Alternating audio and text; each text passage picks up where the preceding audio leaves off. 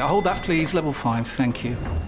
Ah, you must be one of our new interns. Yeah, hi, nice to meet you. Hi. Now, the most important thing to know is to Ertzen the Biparcel Rise plug sale. The most important thing is what? Sorry. The single most important thing is to Ertzen the Channelized Bing Bingus of the Biparcel Rise plug sale, and you'll be fine. Uh, yeah, that sounds important. Does work chat all sound like gibberish to you? Find collaborative articles with tips from the LinkedIn community to help you get through those tricky conversations. Making work make sense? LinkedIn knows how. Quality sleep is essential for boosting energy, recovery, and well being. So, take your sleep to the next level with Sleep Number. With a Sleep Number smart bed, you can individualize your comfort level and enjoy a better sleep night after night. JD Power ranks Sleep Number number 1 in customer satisfaction with mattresses purchased in-store. And now the Queen Sleep Number C4 smart bed is only $1,599, a saving of $300 only for a limited time. For JD Power 2023 award information, visit jdpower.com/awards. Only at Sleep Number stores or sleepnumber.com.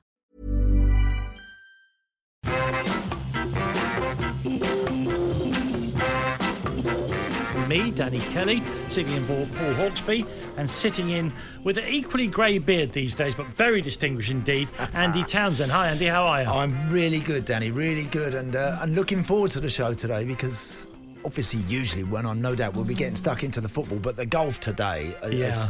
you know absolutely uh, incredible. Just an electrifying start from Team Europe, so we'll be getting stuck into all of that. Absolutely, we will. I say Stan Collymore will join us to preview all the weekend's football. Um, the great Stuart Broad will be here with us as well on the day that he's got his own stand named after him at Trent Bridge. Fantastic.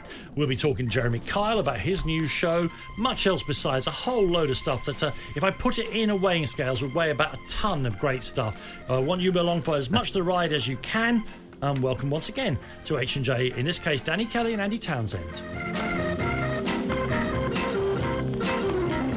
I know I shouldn't say this in case the management are listening. Yesterday's first hour was it was insane. Everybody was going mad. It's my fault. I started too high. Um, You I was went so, early. So excited to be back in the studio. I was roaring and shouting about this, that, and the other, and everyone took their cue from me and everybody. But you are a calming influence. Now, Ah. there's a reason why I'm going to say the next thing I'm going to say, everybody, um, and it's not just to blow smoke in the general direction of Andy Townsend, but he and I. Um, have worked together before, of course, Yes. and um, and we're doing it now as well. But nearly, goodness, it's nearly 30 years ago. We were in a building together Yes. where very important things were happening. Um, Andy, of course, in that great Republic of Ireland team in the 1990 World Cup, and I was there in the Giant Stadium the day the Republic 94. 94, 94, rather, yes, yeah. yeah. Italy 90, uh, USA 94.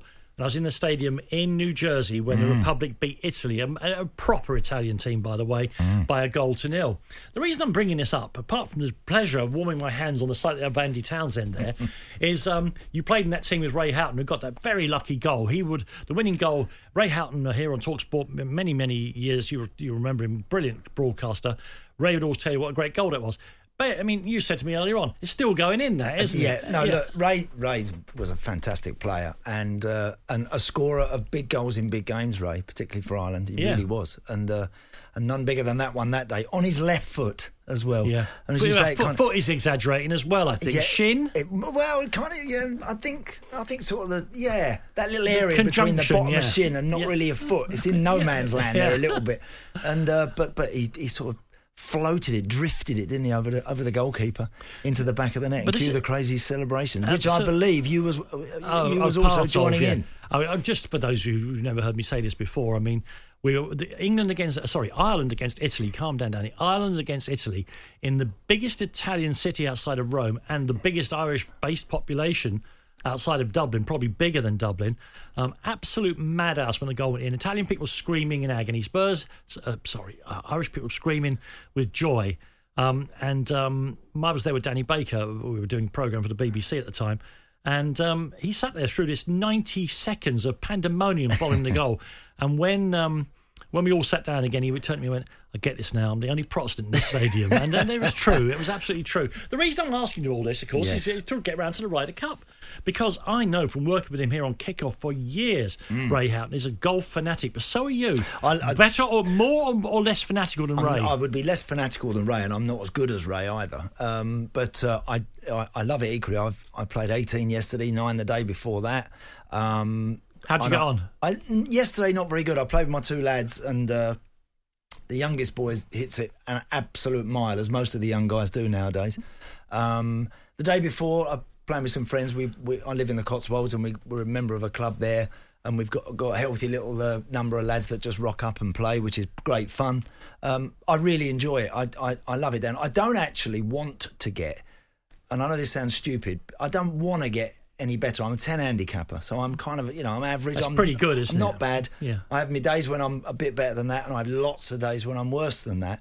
And but I, I enjoy it all the same. I think sometimes with, with golf and amateur golf, you're desperately trying to improve and improve and improve, and it can sometimes spoil the actual, the art of what is going out for a walk with your mates for four hours and then having a beer after.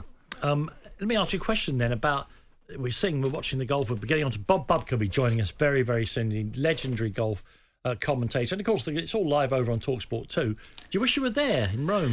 Do you know, I, I, I listened to Al and Ali this morning, and I must admit, I I thought, oh, I, because again, I've been so lucky, Danny, playing in some some big football matches over the years and, and commentating on many of them. Um, it's always lovely when you are part of it and you're there. And I listened to the guys this morning. I thought, oh yeah, that would have been really lovely. However, the best seat in the house to watch golf, and I, and I know this doesn't go for all sports, but without doubt, the best seat in the house is the one in your front room. It is, isn't it? Oh, I, I, I think it's. Uh, uh, there are lots of sports. I mean, there, there's the comparison between being at a live football match and watching on TV. They're both amazing experiences. With the golf, and I haven't been to any many of these big tournaments. I suspect you're always you're you might be lucky. You might see the brilliant shot, Yep. but you might hear the roar from the brilliant shot. That's what happens. two hundred yards away. not. Yeah, that's what happens. I went to watch actually a Ryder Cup at, at the Belfry, uh, and I followed Nick Faldo around an awful lot. I think for about twelve or thirteen. Not many holes. laughs then. And he's well, no, but he was he was always compelling to watch him, and uh, and he stepped up on one particular hole. I can't remember. I think it was like the thirteenth or the fourteenth at the Belfry. And I just wandered off to go and see something else, and I heard this huge roar. He just got all in one, and I'd I'd followed him all the way round, you know. So, which is pretty typical of what can happen. But that, I, I just think watching it at home is just so spectacular, and and uh, I'm really looking forward to the weekend. Later in the show, we'll be talking to the man who, when UK and Ireland were getting tonked by America, this is a long time ago now, in the Ryder Cup, and it wasn't a competition, it was an exhibition for the power of American golf. He was the one who took the, the whole thing by the scruff of the neck and said, We're going to have this thing, we're going to do it properly. And today we see how close and competitive it is. No, not today, apparently. Tony Jacklin will join us later on, a legend of the golf game as well. Um, the other, th- so golf, um, and I was delighted to hear. Um, you know, we'll get onto the golf in just a few minutes with Bob Bubka.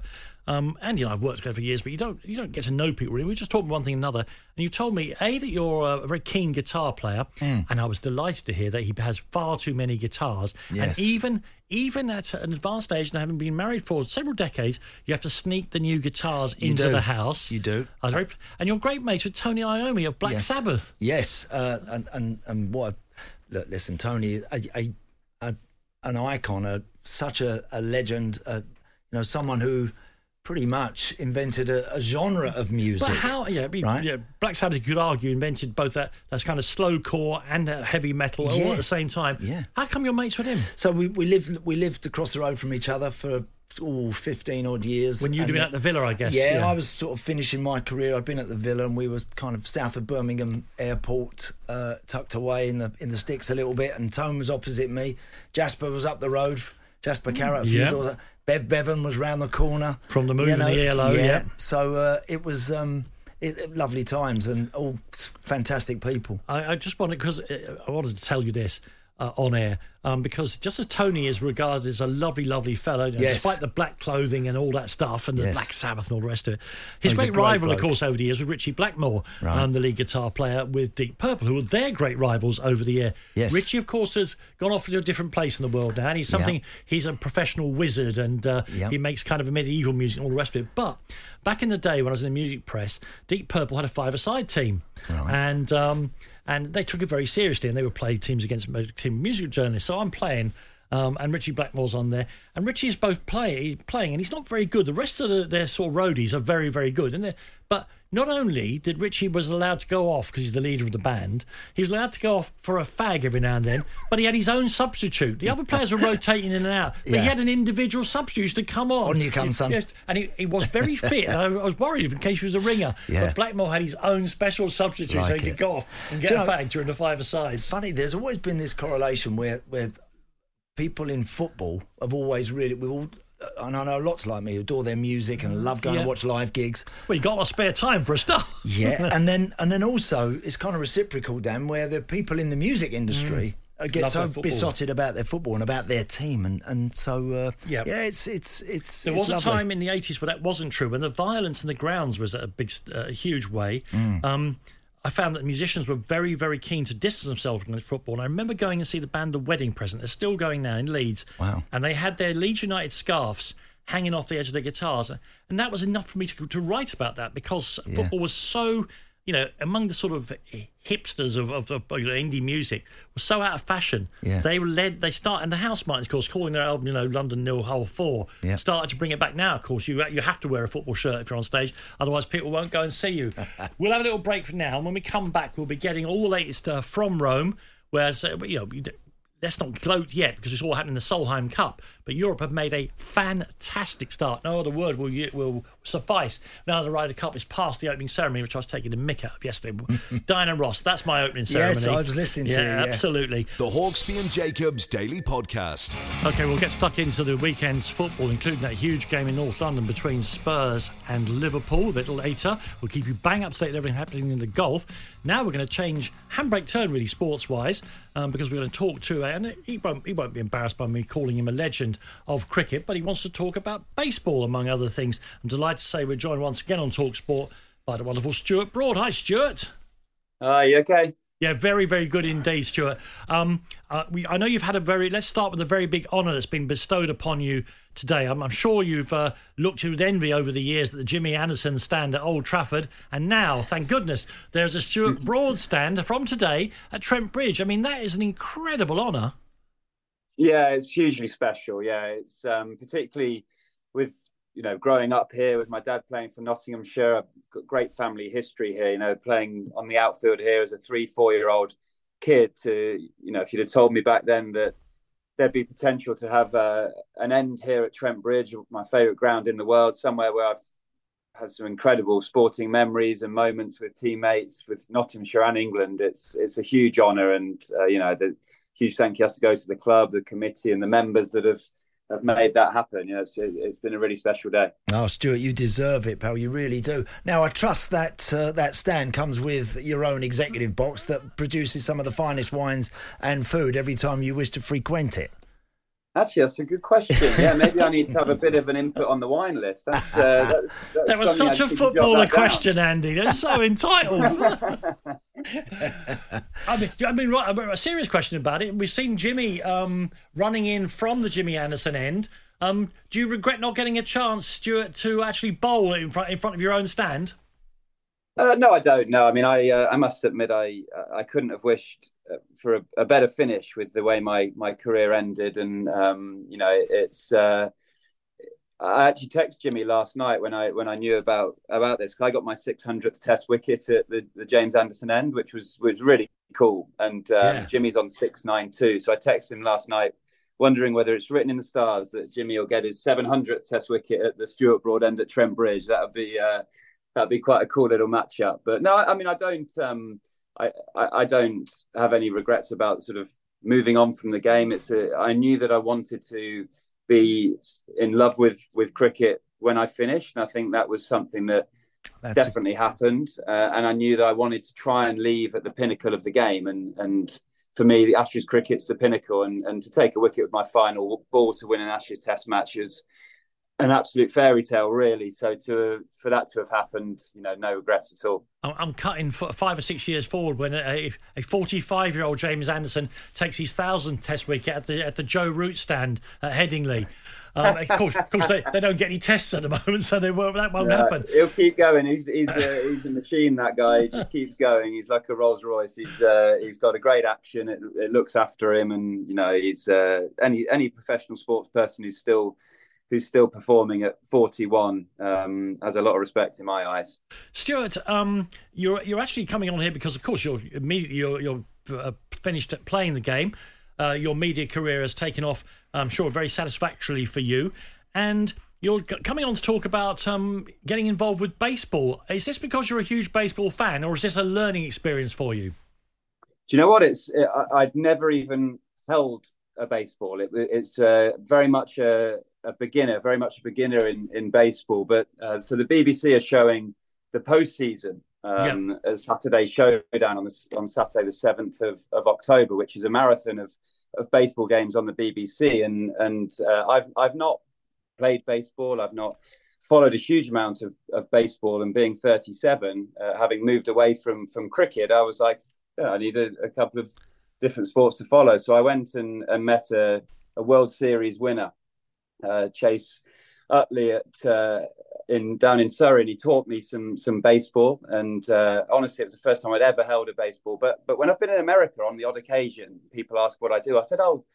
You know, I play cricket. It's sort of the, the English version of baseball. So it was it was silly that I'd never even played the game, and it, I got that exact same feeling when I played as I did as a kid at, at cricket. You know, when you hit the ball, when you when you take a catch, although there's slightly different techniques. When you take a catch and and throw a pitch, it's that real like buzz that you, that I got as a youngster playing cricket. So I, yeah, I, I, think I've very much a beginner, never really watched and certainly never played, but uh, they've they've got a new fan in me. Yeah, what's what's more terrifying, Stuart? Facing one of those, facing one of those Aussie bowlers firing one down at you at ninety plus mile an hour, or standing there facing one of those one of those pitches.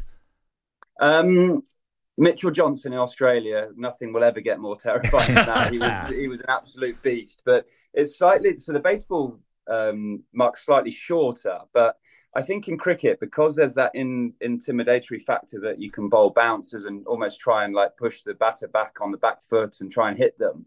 Whereas the baseball, they're so accurate at throwing it into the strike zone that mm. um, they, they don't try and aim for your body. So if you know they aim for your body, that's when it sort of kicks off a little bit because you know it's a deliberate throw. But right. it's uh, it feels quicker because it doesn't bounce. So in cricket, when the ball hits the pitch, the pace comes out of the ball a little bit. Yeah.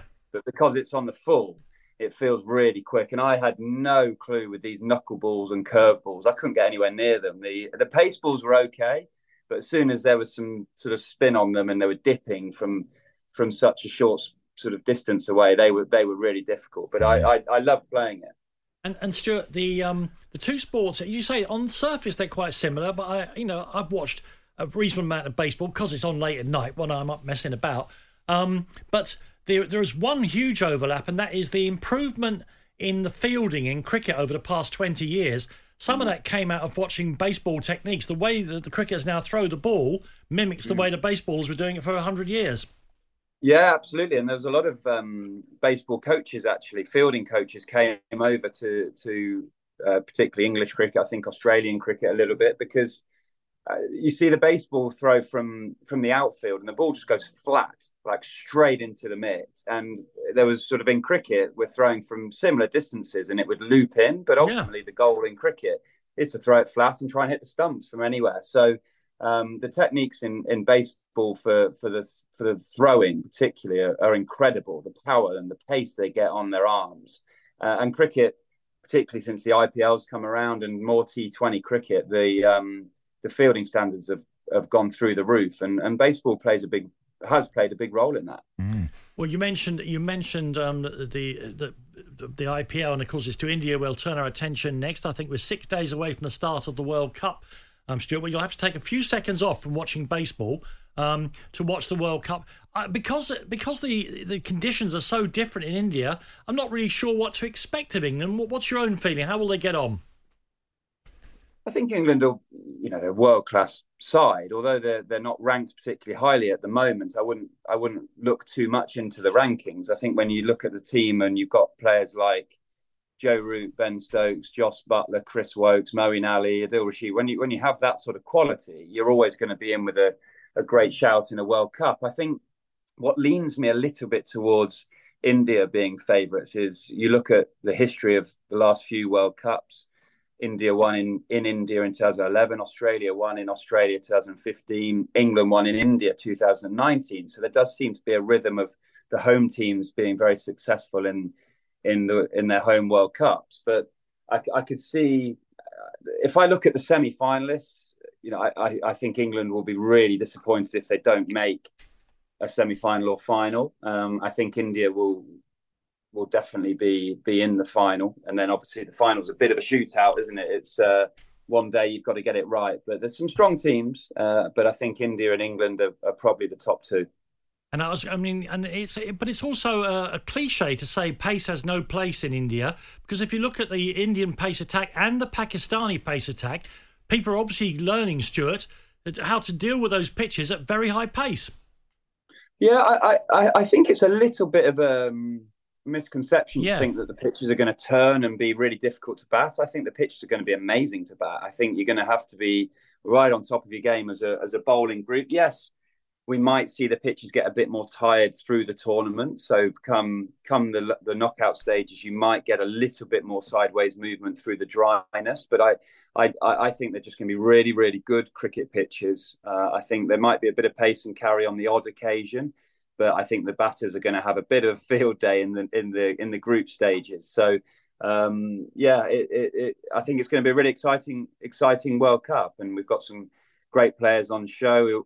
We have the likes, obviously, Virat Kohli still still playing and having great success. Shubman Gill is a young player from India who is lighting up the show at the minute, and and England have been playing some pretty good stuff them, themselves, beating New Zealand at, at home. So um, you know what these World Cups are like. You just need mm. two or three players to shine in your team and, and carry the rest of your team to to success. Yeah. Just finally, Stuart, how have you found life so far then?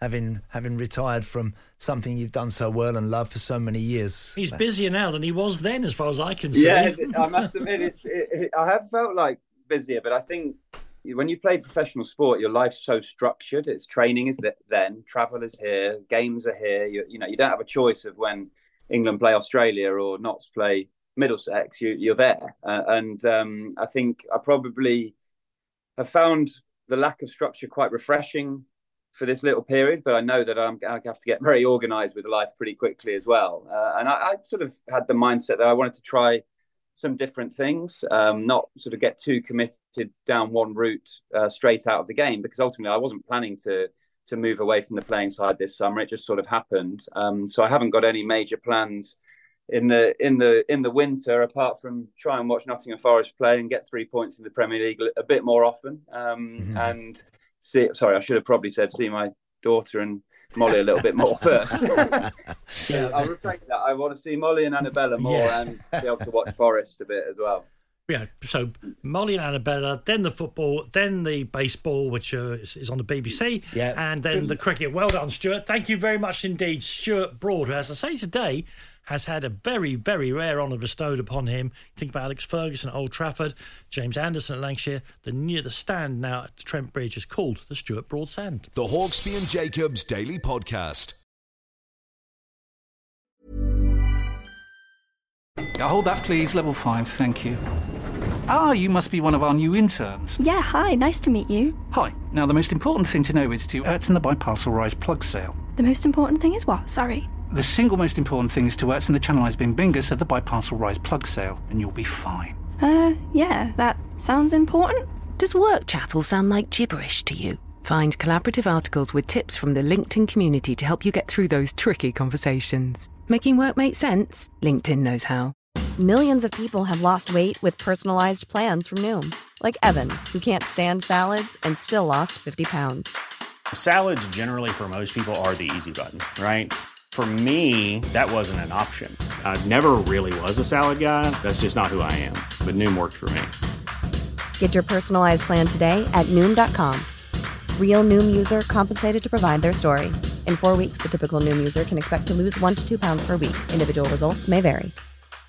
Cool fact a crocodile can't stick out its tongue. Also, you can get health insurance for a month or just under a year in some states. United Healthcare short term insurance plans, underwritten by Golden Rule Insurance Company, offer flexible, budget friendly coverage for you. Learn more at uh1.com.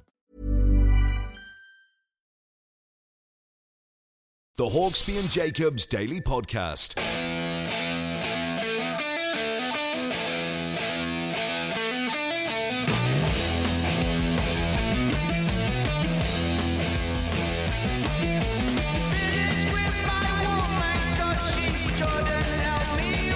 Know Paul likes to play those rinky dinky funky things, doesn't he, at the start of the sections? um, I hope you got this up nice and loud at home. Oh, yes. Black Sabbath and, uh, and uh, Paranoid. Um, from the moment when they, along with the Who's live album at Leeds, were inventing what became the global phenomenon of heavy metal. And I was amazed this morning when I was talking to Andy about this, that, and the other, anything except talking about the blinking football, which we're paid to talk about. so, uh, yeah, that you are great friends with the the writer of this song uh, Yeah. and, and the guitar player Tony Iommi of Black Sabbath. Yes. but it's not just that you, he's a neighbour of yours, and it's hello uh, To- Tony. Don't forget to put the bins out. Yes. You, you you you get to jam with him and stuff. Well, I haven't done that, Dan, because I'm not that good. Hang but, on, you uh, told me but- you played with, with, with Dio. Yes. Oh no, no, no, no. He, I mean, again, Tony down already. Beep. Tony, beep, um, beep. Tony's just such a great bloke, and he's the ultimate Mickey taker as well. I mean, he could have been, he could have survived Tony in a football dressing room. Wow. Because he is always, always, always taking the Mickey, and and and you know, things were turning up outside my house that I'd ordered, which I knew I hadn't ordered. I'm thinking, I didn't order this, you know. Cement mixer. Do you know what I mean? and all of a sudden, this thing's like on my front lawn, you know, and it's come from Mr. Iommi, who's looking, peering out the window opposite, you know, laughing at me. But um, but no, he's just a he's just such a great bloke, and uh, and I and I just also adore the music. I love it. And I fail, I fail for, to, to, to or it defies, I defy anybody not to be sort of tapping their foot a bit to this well, one and just know, move that- a little no, bit. that's that's a personal taste thing. There'll be people going, "What the hell is that?" You know. But, but listen, um, we also learned then, and uh, you know, as somebody who. I have an addiction to vinyl, vinyl records, okay? Mm. And lots of chaps, it doesn't quite tend to be women who get these addictions. They may have more important things to do with their lives. That's my actual suspicion.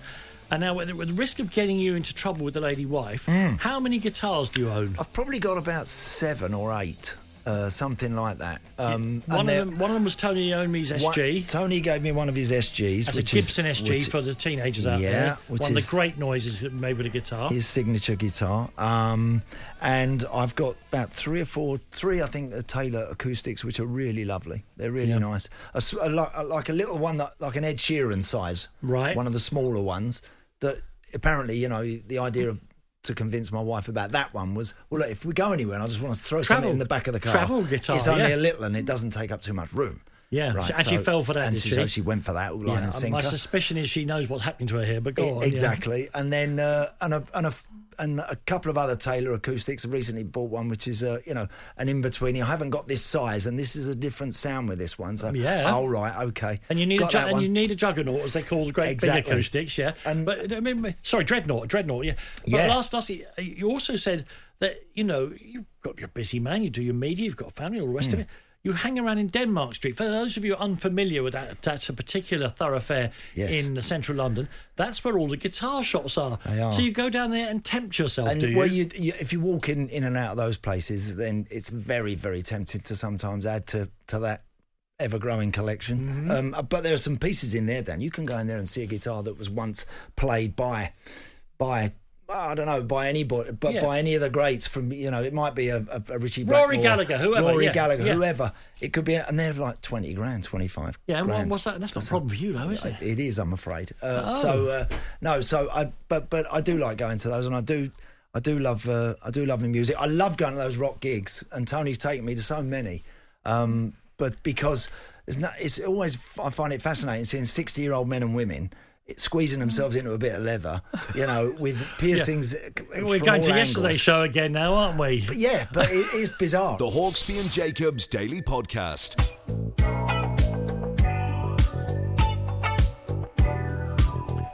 Yeah, welcome back to the second hour of three of today's edition of Hawksbee and Jacobs. Um, sadly, two substitutes, I'm afraid, today. Me, Danny Kelly, and him, Andy Townsend. A lot to get through in the next hour, including we'll be joined by Stan Collymore uh, to go through all the big fixtures at the weekend Spurs and Liverpool, Manchester United and Palace. Um, Andy's played for so many of these clubs, I can't just pick out the ones that he'll be most interested in. Um, and we'll have the Fools panel for you. But before all of that, um, and you all know my my devotion to professional cycling, I am not only delighted, but I would say thrilled to say that uh, uh, coming into the studio right now to join us, um, one of the great endurance cyclists, time trial cyclists, cyclists, all kinds of professional cycling of the past um, 15 or so years. His new book is out. It's called Bloody Minded, and we'll explain why in a second. Um, my life in cycling. It's, it's, a delight to meet Alex Dowsett. How are you, Alex? Very well, thanks. Thank you very, very much indeed. That was quite a build up, wasn't it? but but, all, but all, entirely deserved. Um, we'll get on to why it's called Bloody Minded in a second, and we'll get on to your cycling career because, of course, um, a book is not something that just happens by magic and you've been you're retired what, but just over a year now. I think it's fair to say. Um, what, what, why did you decide to write a book, and what, what did you hope to achieve by it?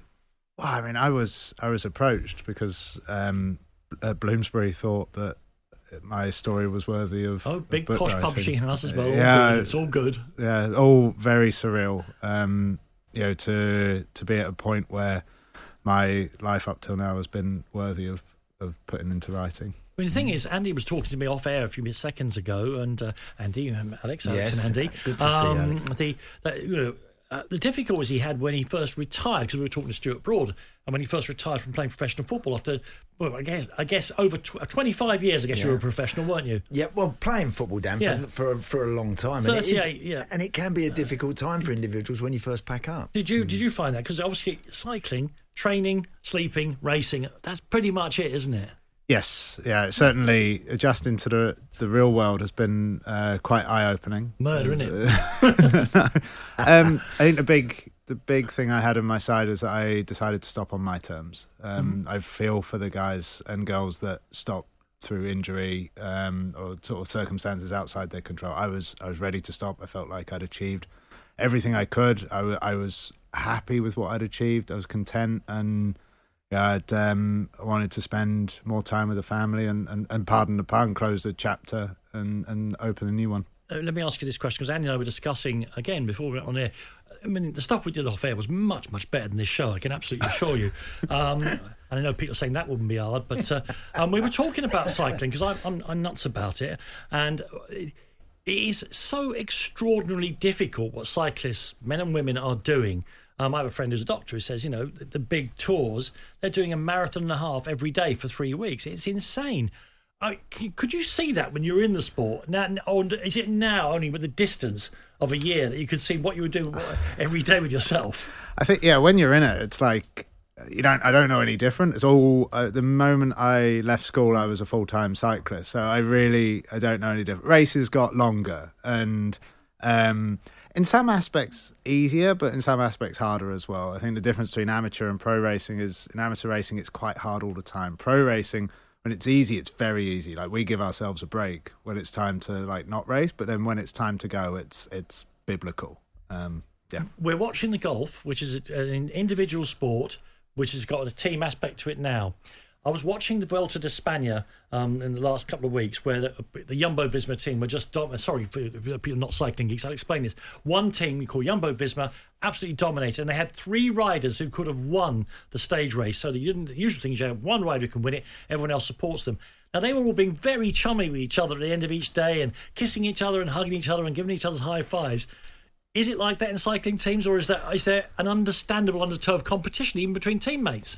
No, I think the beauty of being in at at the top level, suddenly you're like you've made it. I'd, I'd say that exists in the when I was up and coming, when I was an under twenty three, trying to secure that pro contract. It's the wins that are the things that are going to get you that co- contract. So you are your teammates are also your competitors.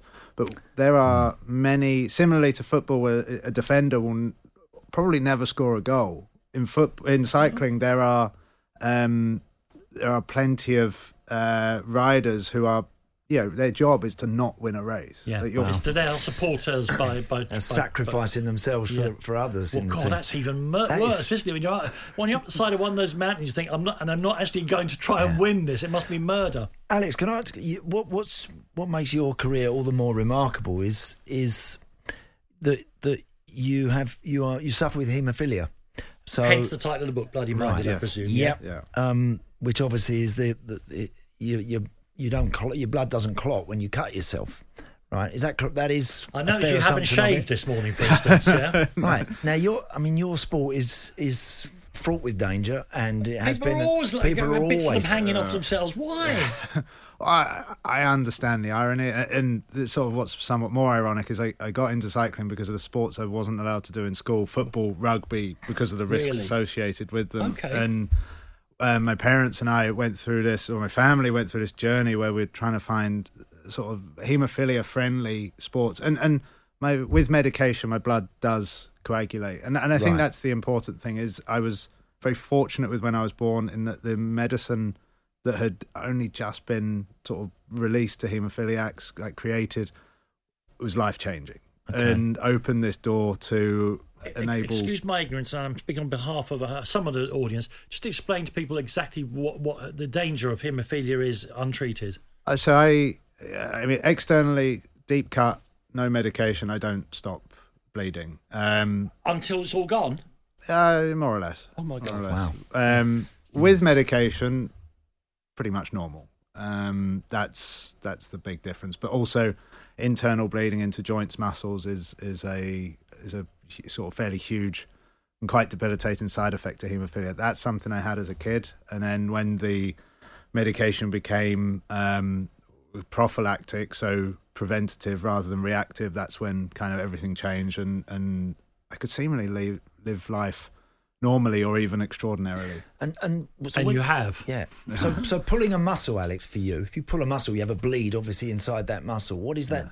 What is that doing inside your leg that's different to anybody else that pulls a mus- muscle? Um, I think what that's doing is the, the bleed. It, it's it's a lot worse. The bleeding is So the swelling more- will be yeah greater. Yeah, and then I think like calcification of like the after effects of that is is pretty um pretty brutal as Wow. well. There's an awful lot of haemophiliacs older than me who have had to have their joints like fused in place. Um, so like locking out an elbow in one position or an ankle in one position, and and that's it. Um, is is pretty commonplace in, in older haemophiliacs. Um, and Alex, let me ask you a, a dim question, but I hope important. How do people discover and so they can get onto the, the, the medication they need? I mean, is it just you cut your finger with a tin opener and, and then you realise that you're in the A and E? Well, I was my my diagnosis is that's super important because Yeah. and I again lucky that my mum and dad were very like they forced um themselves upon my GP saying something isn't right. This little boy is bruising so easily. Like they Ah. put me up, put my da- put me down. I'd have thumbprint bruises across my rib cage. Um, in other diagno- uh, and then demanded blood tests, had blood tests, and they came back and confirmed it. Um, in other cases, youngsters have gone to like nursery and stuff, covered in bruises. Social services have been called, Of course, and of course. and then it's a very horrible, ugly process to actually discover that there is no, not there's no need for social services, but to find the root of the bruising. So, yeah, fortunate for myself. but Is it hereditary? It is. Okay, Um, well, there's a clue for everybody then. Yeah. men have it. It's, it's quite. Um, it's taught in biology because of the way it's carried on the chromosomes. Men have it. Ninety nine percent of the time, men have it. Women carry it. So my mother is a carrier of haemophilia. Um, my daughter is a carrier of haemophilia, but they do not suffer any of the side effects um, like I do. Okay. Well, look, I mean, that was uh, the most I've ever heard about it and, and Yeah. expressed so clearly. So uh, if the book only does that, it would be brilliant. but I happen to know right. because of my own interest in these things, it's also full of great stories about cycling, including um, the time you you. Uh, Broke the endurance record, which I thought still think was one of the most amazing things that ever happened. Um, riding around around a track at that speed for an hour, quite extraordinary, really. Look, the book is called now for obvious reasons. Uh, Bloody minded, my life in cycling. There's plenty about the haemophilia. There's loads more about the cycling. I recommend it to you, of course. And it's been a joy to talk to you. Thank you very much, Alex Dowsett. Thank you Alex, very much. thank you. The Hawksbee and Jacobs Daily Podcast. I asked you earlier on to send us pictures or stories about your guitars, given that Andy's got a massive collection. My favourite so far, and this is no disrespect to the others, uh, Dave is in Tunbridge and he says, I have a classic Gibson 339. Lovely guitar. What a guitar. Oh, and Andy, I sold you a guitar about 25 years ago when I worked in Rose Morris, big music dealers, in Denmark Street. Yeah. Can you remember which guitar, Well- guitar you got there, do you think? Dave, I can't remember that, um, but I can't remember what I was doing last week. To be honest with you, never mind 25 years ago. However, however, your 339 is a lovely piece of kit. Can't That- remember the kids' christenings, but he can remember the guitars. Correct. Right. This is um from. uh, let me see this. Uh, I got a Washburn I'm, going to say I'm not a guitar expert. I've got a Washburn dime bag. That's the Dimebag Darrell. With the blue uh, lightning effect and an Ibanez uh, RG1R20E. I used to own an Ibanez with a different number, seven string, which I sold a fair few years ago and really regret. Good Yeah. guitars? Well, I, I, I have no. I've never played a seven string. Never No. played. Never played a seven string guitar, and I, and, and I, I've never heard of I it I wouldn't even I- understand the concept of playing No. a seven string guitar. We know that Keith Richards only has five strings, but Correct. that's deliberate. Yes, Yeah. very deliberate. That is, Yeah. but uh, lovely to for the for uh, for our listeners Yeah. to uh, to send in a few a few of the, the bits and bobs they've collected over the years. And do you know what? Always Dan guitar. I find people who've got guitar reluctant to actually get rid of them. So in the end. You know, your better half often starts saying, "What are you doing with all these? Where's this one going to go?" You know, Yeah. every, time they open a cupboard, there's a guitar and a case in there. Do you know what I mean? I mean? I know even amateurs, friends of mine who can play a bit. You, you know, every time you go round to their house, you notice Hmm. that red one used to be. Oh, there's no space there for that one. There's, that's why there's another one there. Is there? And finally, this is from Josh, who said, "My phone." Josh is not a techno. He says, "My phone won't let me send a pic, but I have a rich body Art Warlock filthy guitar." Filthy sound, he says, which of course is the way you want these things described. The Hawksbee and Jacobs Daily Podcast. Friday afternoon institution here on H and J is uh, talking to Mike Ward from the Daily Star, their TV reviewer, about some things you might want to watch over the next seven days. Good afternoon, Mike. Hi, Mike. Danny, Andy. Uh, very good of you to join us. Thank you very much indeed. I mean, this uh, the first thing you put in here. It almost seems like you don't have to recommend it, but I think people forget just the size of the stars Yeah. and the quality of the entertainment that Graham Norton, whose new, new series comes on, attracts. Yeah, I think he's been doing it now since uh, I think it's about 2007, something like that. And the quality of the guests, the caliber of the guests, is always just out of this world. You know, chat shows come and go, and chat show hosts come and go, but he's he's just managed to be consistently good. And also, he has this great knack um, of bringing out sides of the people that you come on the show that you wouldn't necessarily expect, and also getting a sort of the, the dynamic between the guests working in a way that And sometimes it- it's, doesn't. it's really annoying because he's so brilliant at it. I want to tell you what an awful git he is, but my, my wife, bless her, um, makes that makes his books podcast with him. The two of them bladder away about novels and things. Oh right, and he's a really nice guy. On top of Oh, all that talent, don't he's a really that? he's a really good bloke. Oh no! Can't stand it. Can't I'd like it. I'd, I'd like him, Mike, to bring the chair back though. You know, with the lever Yes. when he. Uh, I'd, yeah, yeah. I'd, I'd love because that was a real. I used to love that part of, of of the show. It was always hilarious, and it, and the guests always used to love it too, didn't Do you know what? I think they could, I can think of a lot of shows where they could bring that in instead. I mean, something including some of the political ones. Mike, um, the uh, Andy and I are both massive music fans. Yeah. I'm going to going to put you on the spot here. Yeah. Which would you choose? BBC Four's Genesis night, Yeah, tonight. or Yeah. which is tonight, Yeah. or the Sky Arts Beatles night on well, Saturday. you see, that's a big one. I will go for the Beatles one any day because I'm a huge uh, Beatles fan and obsessive. Um, I do like Genesis, bizarrely, which is the one that's going out tonight, BBC Four. But I'm one of those weird people who prefers them in their old prog rock weird days rather than when they Oh, became no, sorry, that's the only correct answer. Once, once Peter Gabriel leaves, and they just become another, Yeah. a- another sort of um, pop group. No one wants that. No, you, well, you want, you want the stuff that's writing about giant hogweeds and wearing huge flowers on his head. Absolutely, and being a lawnmower. Yeah. I, I actually, uh, yeah, I think we may be in the minority if you look at the the, the, the sales figures. You know but, what? You know, you know what, that Mike. That never worries me. No, No. no, I've noticed that. Uh, okay, years. so you're, you're you're you're happy with the, with the Beatles night? Beatles night, yeah. Now- Sky Arts from six o'clock uh, tomorrow night. Again, Loads of it. as a former railman myself, and I Mm. still get a, a slight tear up when I see a train. I love the trains. Yes. Um, even if the country I now live in has absolutely destroyed their rail Yes. network. Um, I, I, I'm, all for things about railways, Mm. uh, but uh, these things are matching up celebrities and not necessarily celebrities at the peak of their powers to them. Is Nick Knowles' amazing railway adventures any good? I actually quite like this show. I, I mean, he, he never goes on the sort of trains that we have to go on. So he always goes abroad, and he always goes on one of those trains that shows that everybody, everybody else's rail service is a thousand times better than ours. And he, so he never goes on something that breaks down or, or you know, wrong kind of leaves on the line and all kind of, that kind of stuff. So and obviously, a lot of it is. You've no idea how dangerous leaves on the line are. I can tell you from my time on the railways, Oh, and- and particularly you're if you've going got, particularly if you've got a third work, a third rail working, they can be very, very tricky indeed. And I hate the way they've become um, the the Oh, God, arbiter. what of, have I done? Yeah, I know, I know. the truth is though, my dad retired from, and I left the railways at about the same week. Yeah. They've gone downhill every day since then. They've not got any better, and No. I, I reckon the two things are not a coincidence. yeah, it- it's easy to make railway programs, though, isn't it? Because they tend to be cutting through lovely scenery the whole time. Lovely, lo- lo- lo- lovely scenery. He gets off the train quite a lot, um, which is quite a, a- you know a, adds a certain element of variety as the episodes pass. So this week, for example, he's going from Naples to Sicily. Starts off near Vesuvius. Uh, and ends up near Mount Etna. So there's a kind of link yeah. there, which is quite good. Mike, tell us about the uh, the Netflix three-parter. Who shot Jill Dando? Oh, Because yeah, that was just- that was that was such a such a, shocking. horrifying and bizarre. You know, to this day. I mean, that was 1999, so we're talking. Is that how long ago that yeah. was? 24, 24 years, years ago. ago. Um, and I can remember when the news came through, and it was just baffling, and it's still baffling. This is this, this new th- this thing on Netflix which has arrived this week. Three three episodes of a documentary which hears from people who worked with her, hears from pe- people who investigated it, and sort of you know the various red herrings that uh, that, that that popped up. Uh, you you hear from um, crime reporters who worked on the case at the time.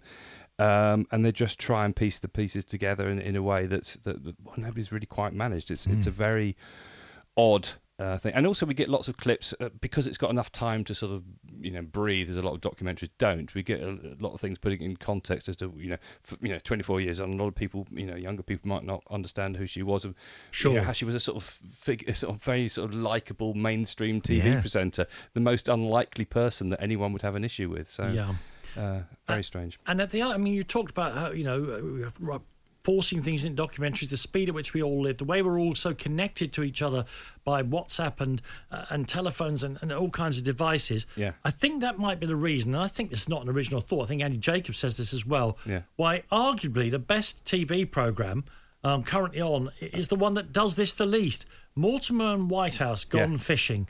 I mean, uh, on paper, doesn't make any sense. Two old geezers, and uh, you know, I know both of them, so I can say two old Yeah. geezers um, sit by the side of a river talking codswallop, no pun Yeah. intended. Yeah. And it is riveting television, and partially because it's allowing you a mental space just to just to enjoy something different. It is. It's like a detox, isn't it? You watch it, and uh, you know it helps if you're, if like me, you're of a certain age that isn't dissimilar to theirs, and Yeah, you're looking sure. at, and you're watching this stuff, and you're tapping into. it. But also because you know that so much of it. I mean, it's television, so I understand that certain elements are staged, but by by television standards, it's very natural, and you know when they're talking. I mean, I, you know. I've interviewed them a few times and uh, you obviously know them much better but but there's nothing that feels forced about those conversations and and and, and the No, the they, they, there are two. There are two gentlemen who have had the talent over the years to do a million different brilliant things, and now Yeah. they've suddenly, at this stage of their career, they've found the perfect spot for themselves. Yeah. it's an absolute miracle. And while I agree, the show may be more enjoyable